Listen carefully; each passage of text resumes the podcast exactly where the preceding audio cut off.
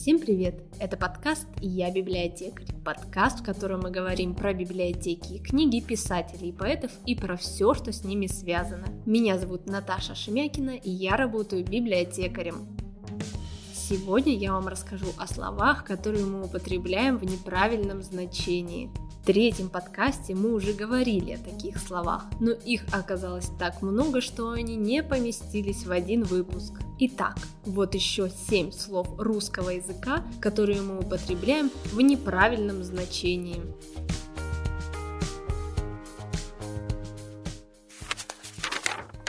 Номер один. Камильфо. Многие употребляют это слово в значении неудобно. Камильфо – это когда человек в определенной ситуации ведет себя в соответствии с ожиданиями, корректно и воспитанно. Слово пришло к нам из Франции, и его дословный перевод «как надо». Слово было в употреблении достаточно давно, в исключительно высших кругах общества. Тогда светские люди, аристократы, люди голубых кровей хорошо владели французским языком языком. Соответственно, они и использовали французское камильфо. Не камильфо означает, что манеры человека и его поведение в целом не соответствуют ожидаемому. Если, к примеру, прийти на мероприятие с вечерним дресс-кодом в спортивном костюме, это не камильфо. Номер два. Одиозный. Часто из-за незнания истинного значения слова можно услышать определение вроде «одиозная личность» в значении неординарности, экстравагантности. Какой одиозный и харизматичный актер, чем не комплимент? На самом деле, одиозный – это неприятный во всех отношениях человек. Слово уместно использовать только для негативной характеристики. Оно происходит от слова «одиосус», которое означает «противный», «очень неприятный». Для комплимента не очень годится. Номер три.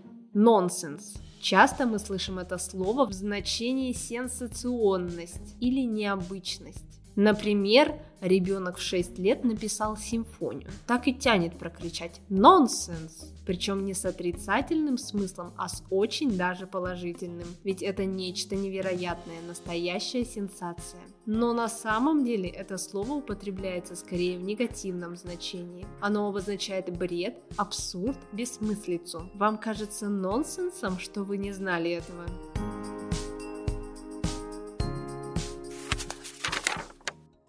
Номер 4. Эмпатия. Из-за схожести звучания слов эмпатии частенько придают значение симпатии, а также расположение. Но это далеко не тождественные понятия. Эмпатия в переводе с греческого означает страсть, страдание, чувство. В общепринятом смысле это сопереживание другому человеку, способность ощущать чужие эмоции, пропускать их через себя. То есть если у вас навернулись слезы при виде плачущего человека, это эмпатия. Если вам интересен этот плачущий человек и хотелось бы узнать, от чего он плачет, это симпатия. А вот если вы пытаетесь вытереть плачущему нос и утешить, это вероятнее всего сочувствие. Номер пять. Социофоб. Большинство отождествляет слова социофоб и социопат. Однако в первом случае это человек, который боится общества людей, то есть страдает фобией. Но это не означает, что общаться он в принципе не любит. А социопатия – это настоящее психическое расстройство, когда поведение человека не соответствует нормам социума. Социопат при этом может быть очень общительным и умелым в достижении своих своих целей.